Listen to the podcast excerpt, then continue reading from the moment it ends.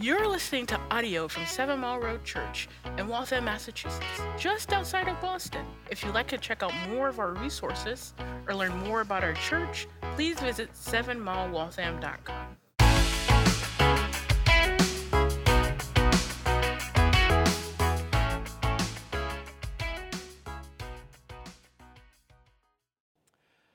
So, if you had two minutes with Jesus and you knew you could ask him one question, what would you ask him?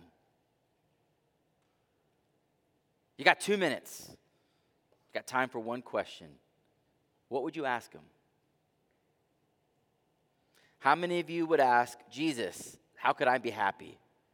I really, really like happiness. What is the secret to that happiness? Or maybe some of you would say, Jesus, how could I be financially secure? Would anyone want to know when they were going to die?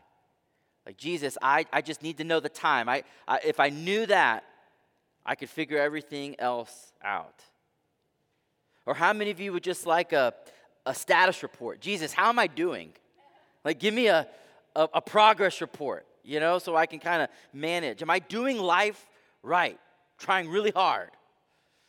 Well, this morning, as we continue in our Portraits of Jesus series, we meet a man who gets this opportunity.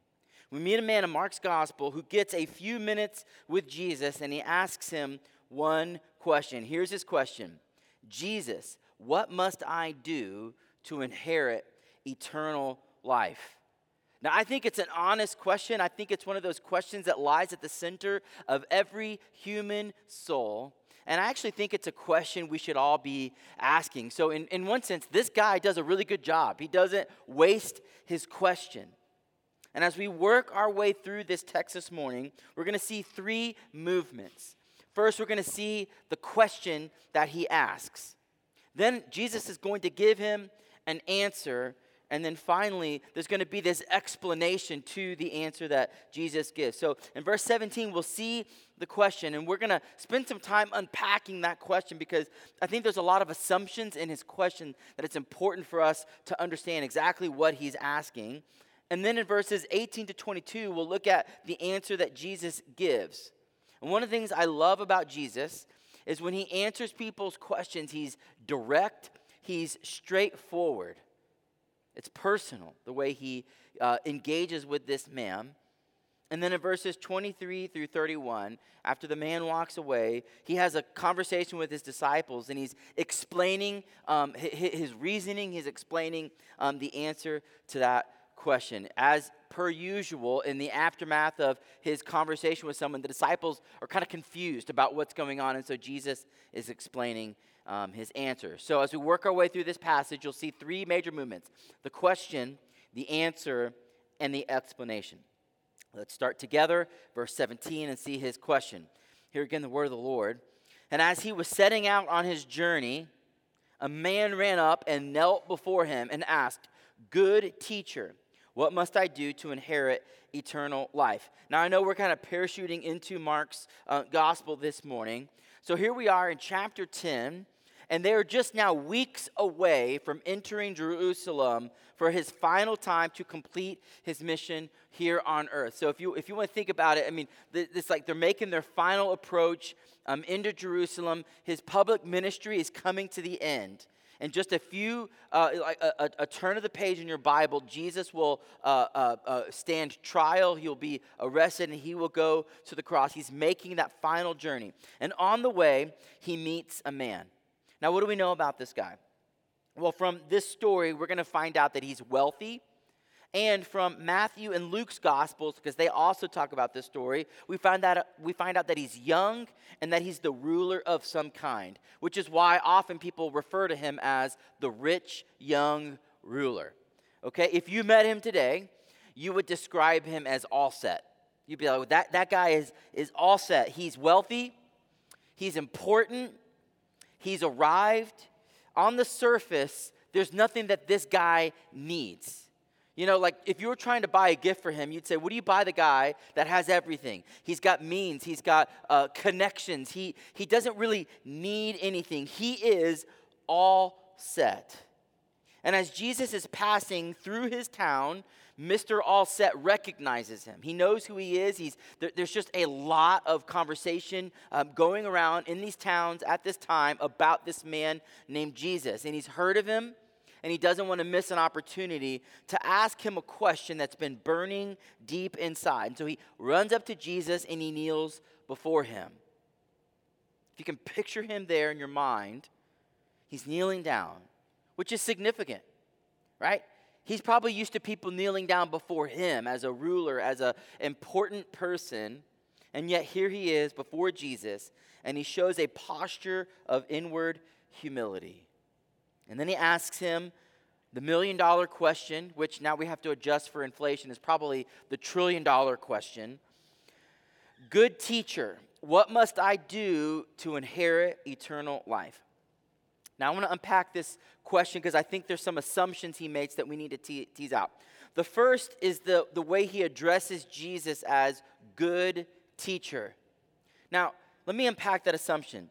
See, already he sees Jesus primarily as a teacher, one who's there to give insight, knowledge, uh, and advice. In other words, you could think of him as uh, he sees Jesus as a spiritual consultant right? He's, he's got other things going on in his life, uh, that uh, areas of domain that he's, he's doing really well at, and he's kind of wondering, what, what about my spiritual life? So I'm going to come to this guy, Jesus, and get some spiritual um, insight. So, like for instance, if you want help with your, uh, uh your uh, stock market portfolio, you don't go to a veterinarian.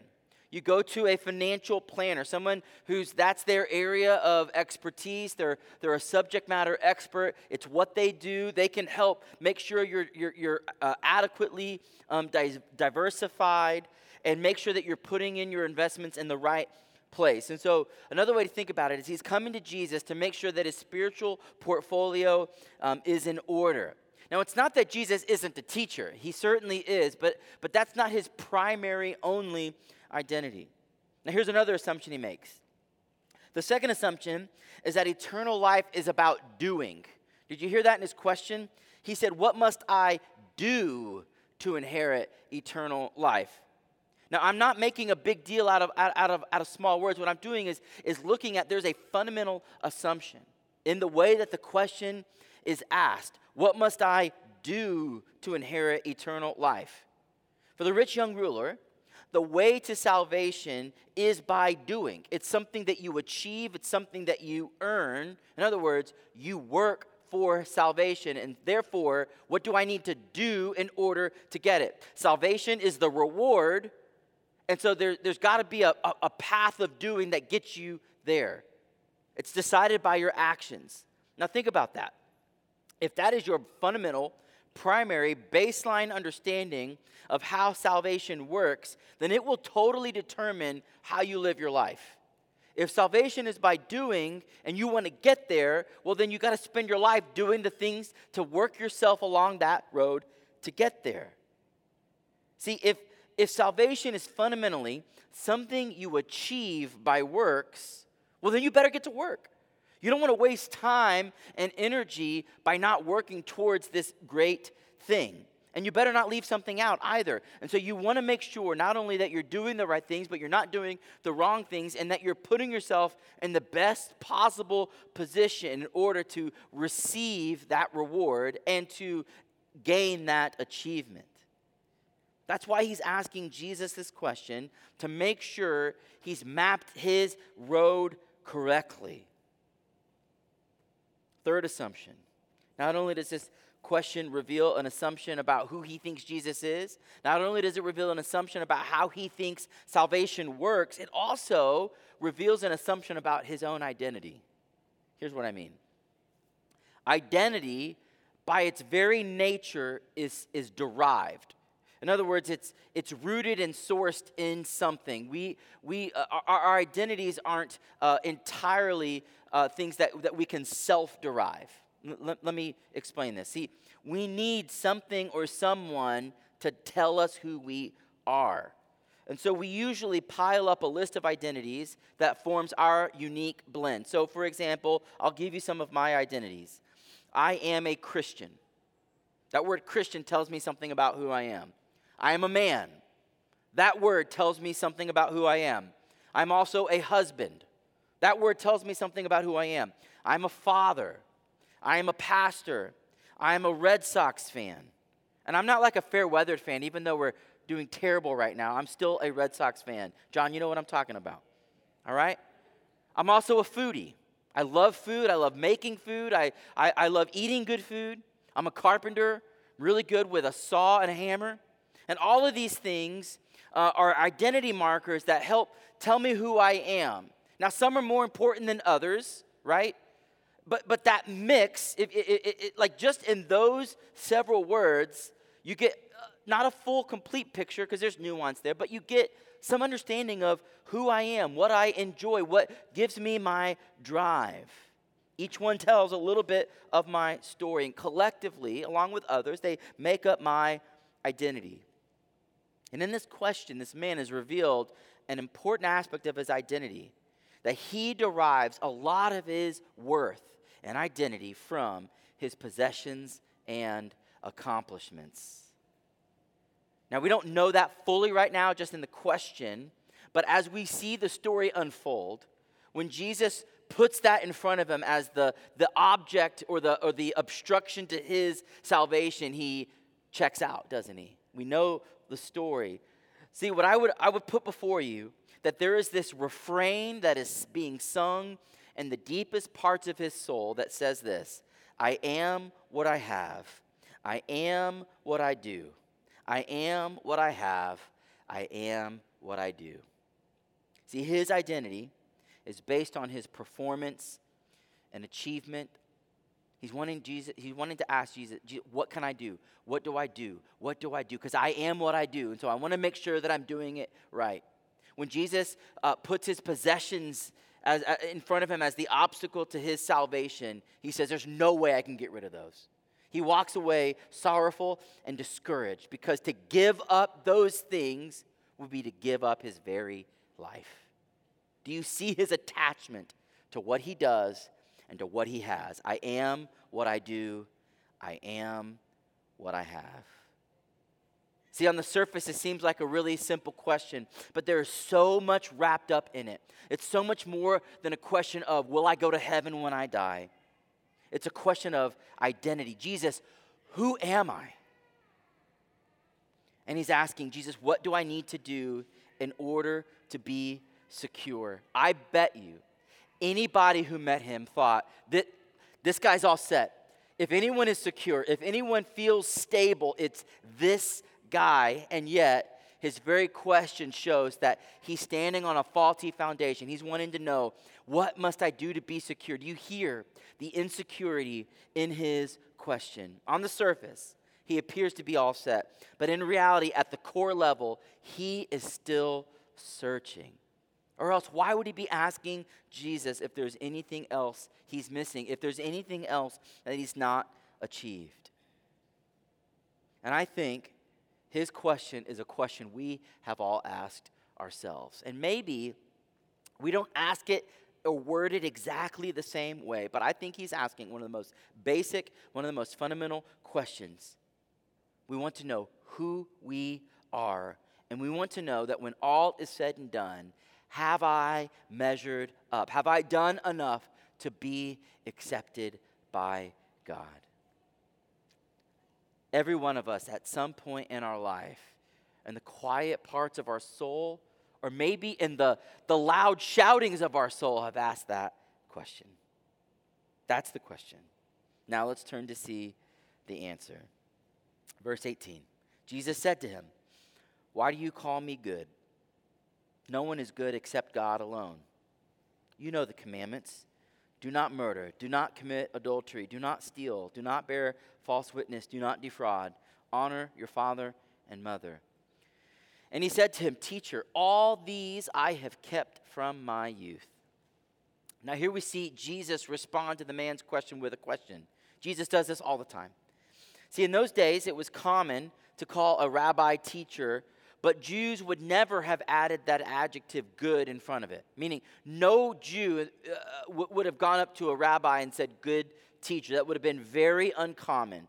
Not because they didn't think that they were, they were good at their, at, their, at their job or that they were good moral uh, people. It's just that good was one of those words that was reserved to describe God alone. Because only God Himself is truly good. Now, notice, Jesus doesn't say He isn't good. He didn't say, Why do you call me good? I'm not good. He didn't say that. He just says, Why do you call me good? Only God is good. And so, do you see what he's doing there? He's saying, Only God is good. You're calling me good. And he's kind of like, you know, like, hey, are you going to get there? Like, are, are you going to put those two things together? Did you mean to say that? Was it, did you misspeak? In other words, Jesus is saying, listen, don't be fast and loose with that word good until you're ready to call me God. When you're ready to call me God, you can call me good all you want. Now, Jesus leaves that alone for a minute. He just kind of pushes that to the side. He addresses it and moves on. And uh, uh, Jesus recites to him uh, commandments 5 through 10. And reciting these, he's not merely reminding him of God's good standard. He, there's an implicit question like, have you done these things? Have you lived your life in accordance with these commands? Think about it. The, the commands he's uh, reciting, he doesn't do one through four, which are all commands about how you um, honor the Lord. He, he looks at how you uh, interact with, with uh, people. So it's like honor your father and mother, don't steal, don't commit adultery, don't defraud. So he's, he's basically saying, listen, you seem like a really wealthy person. Have you defrauded anyone? In other words, have you misrepresented the facts in your business dealings? Have you stolen? How, uh, how did you acquire your wealth? Have you exploited people? Have you lied to them? Is that how you got your way to the top? And the young man replies, Teacher, all these things I've kept from my youth. In other words, I think what he's trying to tell Jesus is, I've acquired my wealth legitimately. I, I, I, there were no Ponzi schemes. Uh, I didn't rob a bank. My wealth has come through honest, hard work. I've tried to be kind. I've tried to be just in my business dealings.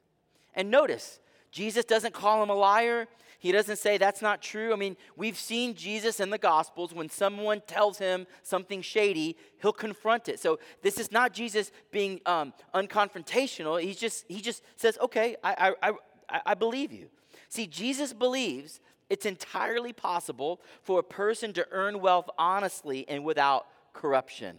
You can work hard, you can make wise decisions, you can be savvy, you can invest well, and you can succeed. That's entirely possible to do to be wealthy and to do so uh, through honest means. See, for Jesus, having money is not inherently wrong or sinful. Now, I don't think this man is so foolish to think that he's lived a sinless life. I don't think that's what he's saying when he's saying all these things I've kept from my youth. It would have been very uncommon uh, for a Jew at this time to say, to, to, to, uh, to say that they've been sinless and perfect. But he's saying, by and large, I have really strived to keep God's law. He's saying what most people think Jesus, I have lived a pretty good life.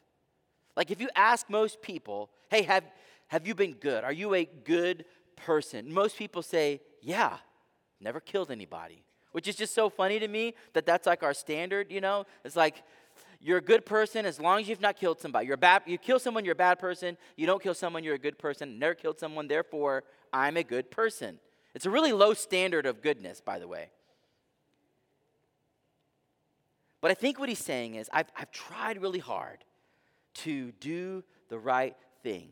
But notice, he's got a sneaking suspicion in his life that something's missing. Again, that's why he's asking Jesus this question. He's got a sneaking suspicion, suspicion that something is missing.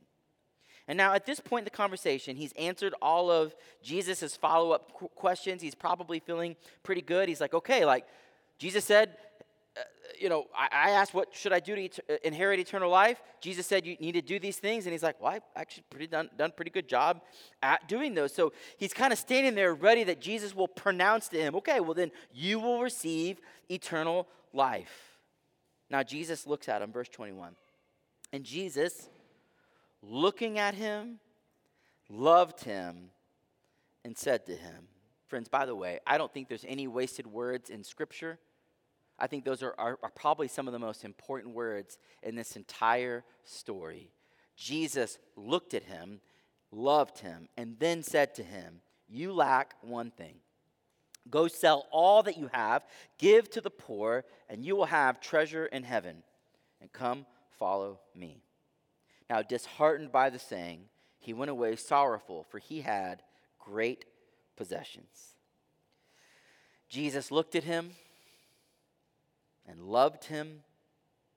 See, when Jesus looks at you, friends, he sees you. Now, I know when we look at each other, we often see what the other person wants us to see, how we project ourselves, how we uh, present ourselves. We hide a lot, but G- you can't hide from Jesus. So when Jesus sees you, not only does he see that insecurity, but he sees right through all of the veneer into the heart. He sees your past, he sees your present, he sees your future, he sees your hurts, he sees your deepest desires, he sees your greatest hopes, he sees your fears, he sees your insecurities. Friends, he sees the dark places that only you know about. He sees your shame. He sees your guilt. Friends, nothing is hidden to Jesus.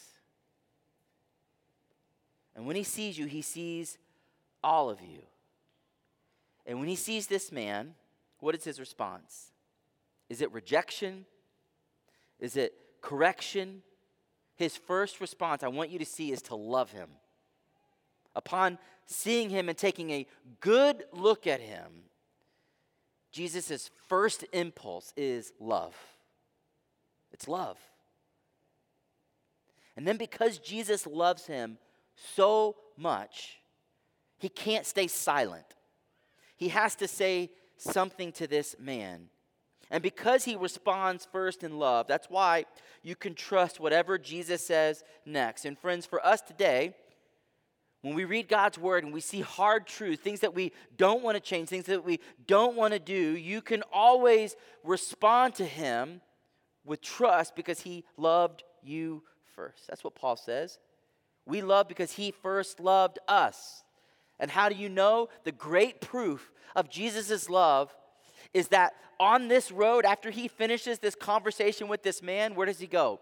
He keeps on moving towards Jerusalem to be beaten, mocked, shamed, and to die a traitor's death on the cross. That's why you know he's proven his love for you. It's not, hey, do all these things and then I'll love you. He loved them before he told them anything. He's saying, I love you. Now, trust my words for you. And looking at him with those loving eyes, Jesus invites him to do something contrary to everything he knows and values. See, Jesus looks right into his heart and sees the one thing that is keeping him from embracing Jesus. You see, you can only embrace one thing at one time.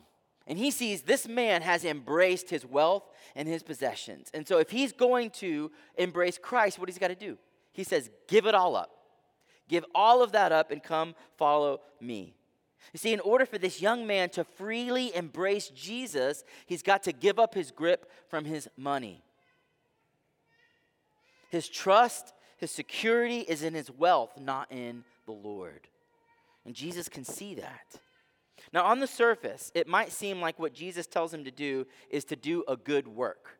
Remember earlier I said that I was making the implication that salvation is not by works, and then Jesus said, One thing you lack, go and do this. It might seem on the surface that Jesus is saying, You've done good things, but you need to do more. You've gotten halfway there, but do some more. But what I want to say is, Jesus is essentially telling him to put his faith in God, not in his possessions. What he's asking him to do is a matter of faith, not a matter of works. In other words, Jesus is moving the conversation from works to faith. He's getting at his heart. See, his identity is attached to money. How do we know that? Well, verse 22 says he won't give it up. He wouldn't, he wouldn't give it up. He, in, in the face of two treasures, Christ or his possessions, he chooses his possessions. He becomes disheartened. He becomes sorrowful because to give that up would be to give up everything that tells him he has significance. He's achieved success. He's financially secure. He holds a position of power of some kind. He has climbed the social ladder. He's morally and religiously successful. And yet, there's this hint in his soul he doesn't have it all together. That's why he came to Jesus in the first place. And the moment that Jesus points out that very thing, he can't give it up. See, friends, if eternal life is based on performance and doing, then of course he's missed something because perfection is a really impossible standard to achieve. I mean, how can anyone, in one sense, be good enough? How can anyone have assurance that they've measured up? See, despite if, if salvation is based on accomplishments and performance and works, then there will always be a latent, lingering emptiness, an insecurity, a doubt, this nagging sense that you do not measure up. Because it's not like when we come to this place where we want to uh, become a Christian or be saved that we stop doing bad things. We continue to do bad things, even though we might start to do good things, and the good will never outweigh the bad. If you ask most people, hey, if there is a heaven, if there is eternal life, how do you get it? How do you get there? And uh, most world religions, they'll say it in a different way, but it all boils down to basically this you have to be good in order to get into heaven. Whether they say it explicitly or implicitly, you've got to be good. Now, you might um, have some uh, other religion that tells you what those standards are. Um, what's really popular in our day is just to come up with your own standard of what is good, right? Now, here's the problem with that. Most of the time, when we make our own standard, we make them really, really low, you know, so that we can jump over it. It's like if you were going to um, uh, make a hurdle, you just make it really, really low. So, of course, you can jump over it, right? It's easy. But here's the truth of the matter I think if you spend enough time with people, you find out they don't even perform under their own standards. Whatever standard you make, we often fall well below that.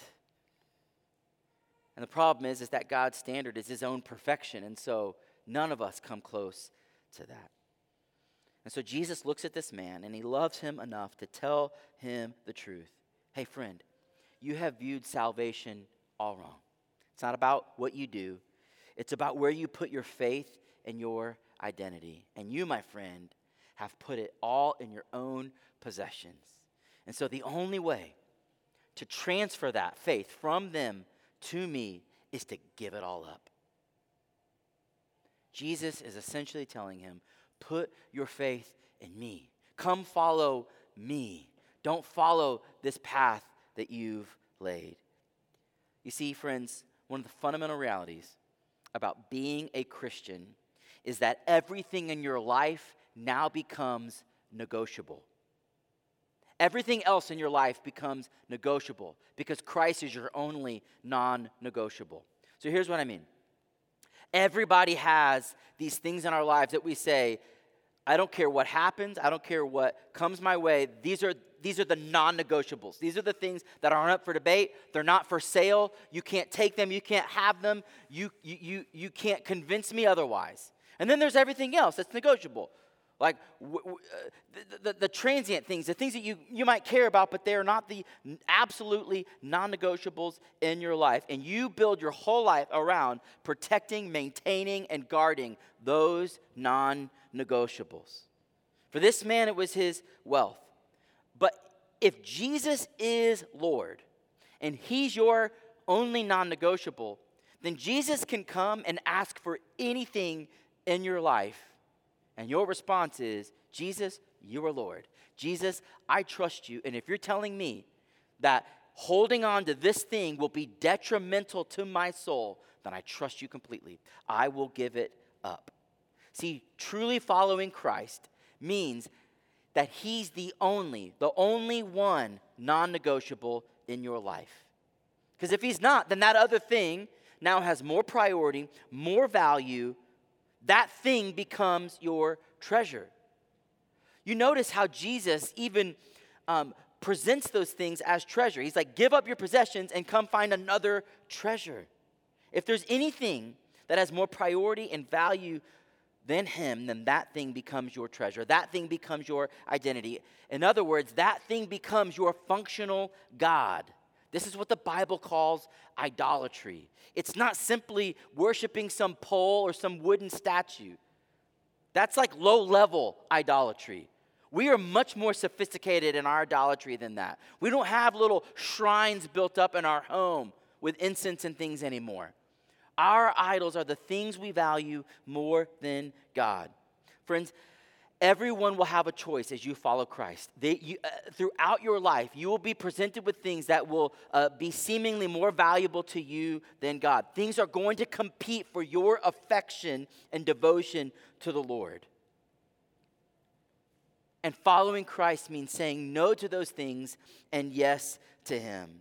An idol is anything in your life that rises to this level of importance to you that dethrones the Lord where that thing is now on God's throne. It consumes your heart, it consumes your imagination. It's what you spend your time thinking about. It's, it's that thing when you say, if I can get a free moment, that's what I want to do. Anything you look at to give you your core identity, the thing you're saying, I need this to tell me who I am. An idol is anything you look at and you say, if I could just have that, then my life will have meaning. Without it, I have no meaning. But the moment I get that, the moment I achieve that, the moment I climb there, then I'll know I have value. Then I'll know I'm significant. Then I'll know I'm secure. See, God's gifts are only good when they are put in the right order in your life. And the tragic reality of sin is that any number of these good gifts that God intends for us to enjoy can quickly become gods. They can become toxic, they can become destructive. And it's only in the right priority that those good gifts are able to be enjoyed. And so, what's happening in this conversation is that Jesus takes this young man deeper into his heart than he had expected to go. See, he thought he was getting uh, just some spiritual advice from Jesus, and Jesus used his words to cut him to the heart. This man had only ever skimmed the surface of his depravity. And Jesus comes and takes him deeper to show him that he has a greater treasure in his life than the Lord. And what this what Jesus is doing is calling this rich young man into an identity that is received as a gift instead of one that's achieved by works. See, Jesus wants to give him an identity, not make him earn an identity. But at this point, the young man walks away disheartened. He doesn't trust Jesus enough to actually believe that Jesus is the greater treasure. So he walks away. See, ultimately, this man's possessions own him. And so he obeys his master and he walks away. He walks away. Jesus answers this man's question. It just wasn't the answer he wanted to hear. Let's keep going in verse 23 to see the explanation. And Jesus looked around, said to his disciples, How difficult it will be for those who have wealth to enter the kingdom of God. And his disciples were amazed at his words. We'll talk about that in a minute. But Jesus said to them again, Children, how difficult it is to enter the kingdom of God. So the rich young ruler walks away, and Jesus turns to, disciples, to his disciples and tells them, It will be very difficult for, for wealthy people to enter the kingdom of God. It's kind of his summary statement of what's just happened. See, the rich young ruler chose his own riches over the riches of the kingdom. And at this point, the Bible tells us the disciples were amazed. Now, let me tell you why they were amazed. See, they grew up in a culture that didn't see wealth as evil, they saw wealth as just tangible evidence that the favor of God was on you. Like if you lived life right, God blessed you with wealth. It was very common at this time if someone was poor to go, they must have done something. God doesn't treat people like this. So they must have done something to cause this poverty. Maybe it was them, maybe it was their parents, maybe it's a generational thing, but I can tell you that they've lived wrongly. But when you see wealthy people, you go, they must be living right, they must be living well. In other words, or, or else, why would God give them all of this wealth? And so when Jesus says, actually, it's going to be really difficult for wealthy people to enter the kingdom of God, he's just like blowing up their whole worldview. They can't even comprehend it. It's just not how they thought the world was structured. They've assumed material prosperity meant you were living a good life and God was pleased. And friends, that's called karma, not Christianity. It's a completely different scale. Now, Jesus does not subscribe to these overly simplistic views. See, to Jesus, great wealth is not inherently evil, nor is it a sign that God is pleased with your lifestyle. It doesn't just easily break down into those categories. And he goes on. And he says, actually, verse 25, it's easier for a camel to go through the eye of a needle than for a rich person to enter the kingdom of God. And the disciples were exceedingly astonished and said to them, Well, then who can be saved? Jesus looked at them and said, With man it is impossible, but not with God, for all things are possible with God. Now, I want to suggest to you that this metaphor of a camel fitting through the eye of a needle is not meant to simply convey difficulty. It's not merely difficult to get a camel through the eye of a needle, it's impossible. It's impossible. That's the point. Jesus is saying it's impossible for those whose identity is consumed by and formed by riches to enter the kingdom of God. And Jesus uses this metaphor because he actually wants you to picture squeezing a camel and all of those humps through the eye of a needle. I can't even get the thread that's meant to go through the needle into the needle, let alone a giant camel. And it's impossible, and that's the point. Don't miss Jesus' point here. Don't miss the context of the teaching where Jesus just offered a rich person an invitation to salvation. Jesus does not say it's a sin to be rich. You notice, he just asked and invited a rich person to enter the kingdom of God. So he's not saying that rich people aren't allowed into the kingdom. It's not that rich people are bad and poor people are good. That's not Jesus' philosophy either. He's also not just offering a simplistic warning hey, be careful, don't fall into greed. That's not, I mean, that's true, but that's not precisely what he's saying. He's not saying, listen, from time to time, give a little to the poor so that you can secure your, finan- your eternal future. That's not what he's saying. Jesus' main point here is this financial wealth and prosperity have a way of blinding us to the reality that we have needs. Financial prosperity and wealth have a way of blinding us to our spiritual condition, that we are in a desperate state of need it blinds us from seeing, friends, that we have something radically and fundamentally wrong with us. Money, for all the good that it does, also can give us a false sense of security and power and deceive us from seeing our true spiritual state. That we are in desperate need of miraculous intervention from God. That's what Jesus is saying. He's not saying that rich people can't get over that, and he's not saying that, that there aren't other things in the world that can do the same thing. He's just saying, of, of all the things in the world, money has just this propensity to blind us from those things. And the disciples are shocked by it. Because again, remember, they think rich people are like automatically favored by God. So they ask the question well, then, if rich people don't get saved, who can be saved then? Who can be saved? And Jesus comes in and says, in terms of man's efforts, salvation's actually impossible.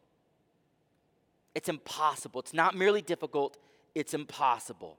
The only reason salvation is possible is because the Lord makes it possible. Did you hear that in Jesus' words? He says, With man, it, meaning salvation, is impossible, but all things are possible with God. And at this point in Mark's gospel, he wants that to linger in your mind. Like, well, then how is salvation going to be made possible? Well, that's what the rest of Mark's gospel is all about, with Jesus going to the cross. But at this point, Jesus is saying, listen, money can blind you from seeing your true spiritual state. And if we take that principle and broaden it out, I'd like to suggest to us that money isn't the only thing that can blind us from seeing Jesus as the true treasure. So, of course, money has a particular deceptiveness, but we all have things in our life that we think are valuable. So, maybe for some, I'll try to tease some out. For some, it might be popularity, being known, being famous, being special. And I'm not just talking about high school okay? This, it actually goes further into life. Maybe we want to be sought out for our skill and talent in some area. Maybe we want to be seen as uh, an influencer. Like, isn't this the, the allure of social media, right? I'm not, I'm not downing all social media. It's not what I'm trying to do. I am saying social media and our culture today has a power to deceive us into, uh, into thinking that we are more spiritually sound and secure. You can create a platform, you can create a persona where people like you, right? They put little hearts around everything you do, little thumbs up, all of those things. And then they just tell you in the comment section how brilliant you are, right? That can become so seductive, so alluring, so deceptive. For others, it might be relationships. There is this relationship in your life that is non negotiable. Friends, before I served here, uh, I served at a, at a big mega church down in the south, and one of the areas I had uh, care uh, responsibility was for the uh, discipline, church discipline, care cases, and all that. And in a church that was just way too big for its own good, there were so many people where this was a problem. You'd be sitting here with someone who was a Christian, and they started to date a non Christian, and they would say, I, I can't give that up. I know they don't follow the Lord. I know they don't like my relationship with God, but I, I just love them too much. And it was so tragic to sit there and to go, You are setting your course for destruction. This does not end well. But for them, that relationship was a non negotiable. Jesus comes and says, Don't be yoked to an unbeliever. And they say, This is mine. Jesus, you can have all of my life except this area. We can take good things like relationships, we can take good things like family and friendships, and we can elevate them to the most important things in our life. And when we do that, we take good things and make them toxic things. For others, safety and security might be your God. Doing everything in your life to mitigate out all risks. Comfort, maybe, pleasure, the need to be needed, success in career, experiencing all that life has to offer, experiences can become your God. Like good things, like weekend trips all over New England, that can become your God. Absolutely anything. For the rich young ruler, it was money. What is it for you? What is it for you that competes with the Lord to tell you who you are, to tell you you're significant, to tell you that you're loved. What is it that you just have this knee jerk tendency that when you feel the Lord asking for it, your first reaction is to say, Mine. It is so incredibly important for us to know what that is. Because it can deceive us and blind us. And that's the thing about deceptive and blinding things. You don't always see it. That's why we need good community to help us see it sometimes. If you have a good friend, a good spouse, saying, I think this might be something in your life, do not quench their voice. It may very well be the Spirit of the living God trying to get through to you. Don't misunderstand what God is saying in this passage. He's not condemning all wealth, all possessions. He's not condemning family relationships. So eh, he's not condemning those things. He's saying, don't turn good things into God things. Because when you do, they become toxic, destructive, deceptive.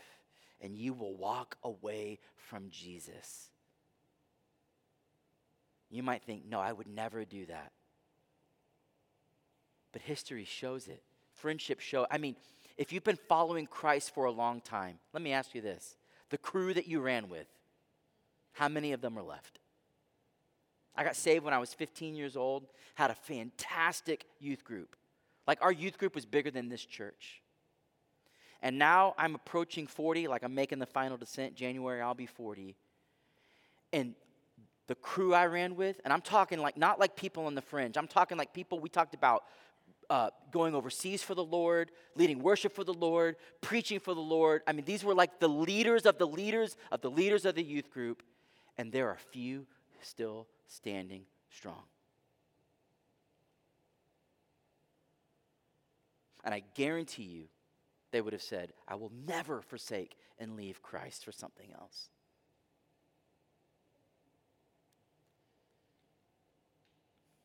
Jesus is saying, none of these things can become the center of your trust, the anchor of your soul, the deepest longing in your heart, the highest pursuit of your day. Jesus told the rich young ruler, and he's telling us look, all of us have something radically wrong with us. We all take the good gifts God gives us and we make them more important than Him. Every one of us does that. And if you don't think you do, you're deceived. All of us do that. It's, it's the brokenness, it's the very reality of sin. That's what sin does. We look to other things to get our identity instead of looking to Him. And because all of us do that, Jesus is saying, we are all camels who cannot fit through the eye of a needle. All of us. It's impossible to get through. But the good news of the gospel is that what's impossible with us is possible with God. See, with the Lord, He enables sinners like me to fit through the eye of a needle. And it's just right there in that simple thing that Jesus said Be willing to make me the center of your trust, the anchor of your soul, the deepest longing of your heart. To give up and forsake anything and come follow me. And when you do that, camels fit through the eyes of a needle. In the end, Jesus says, whatever you have to give up to follow him is worth it. That's what he says in verse 28. Peter began to say to him, Lord, see, we've left everything and followed you. Jesus said, Truly I say to you that there's no one who has left house or brother or sister or mother or father or children or lands for my sake and for the gospel who will not receive a hundredfold now in this time houses, brothers, sisters, mothers, children, and all lands with persecutions. Underline that, don't forget that. And in the age to come, eternal life. Many who are first will be last. Peter opens up his mouth as per usual. That's what he's really good at.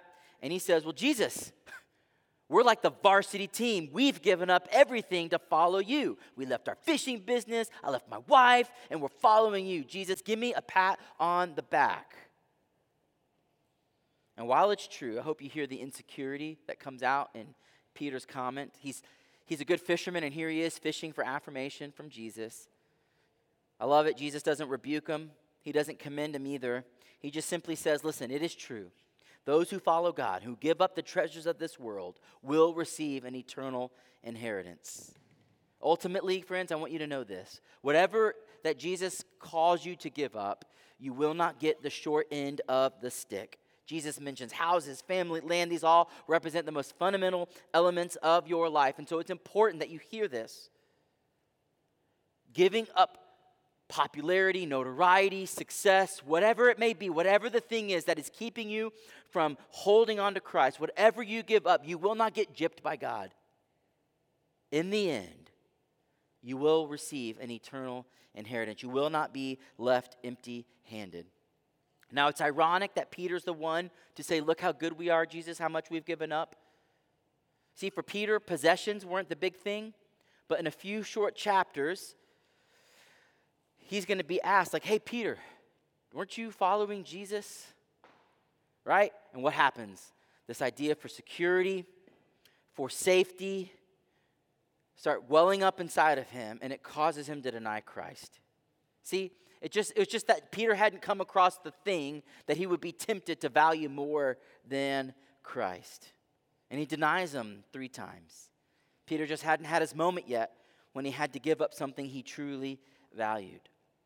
Now, I'd like to think that maybe this rich young ruler later on in his life pondered more on what Christ had to say and gave up those things to follow Jesus. The, the simple reality is, is we don't know.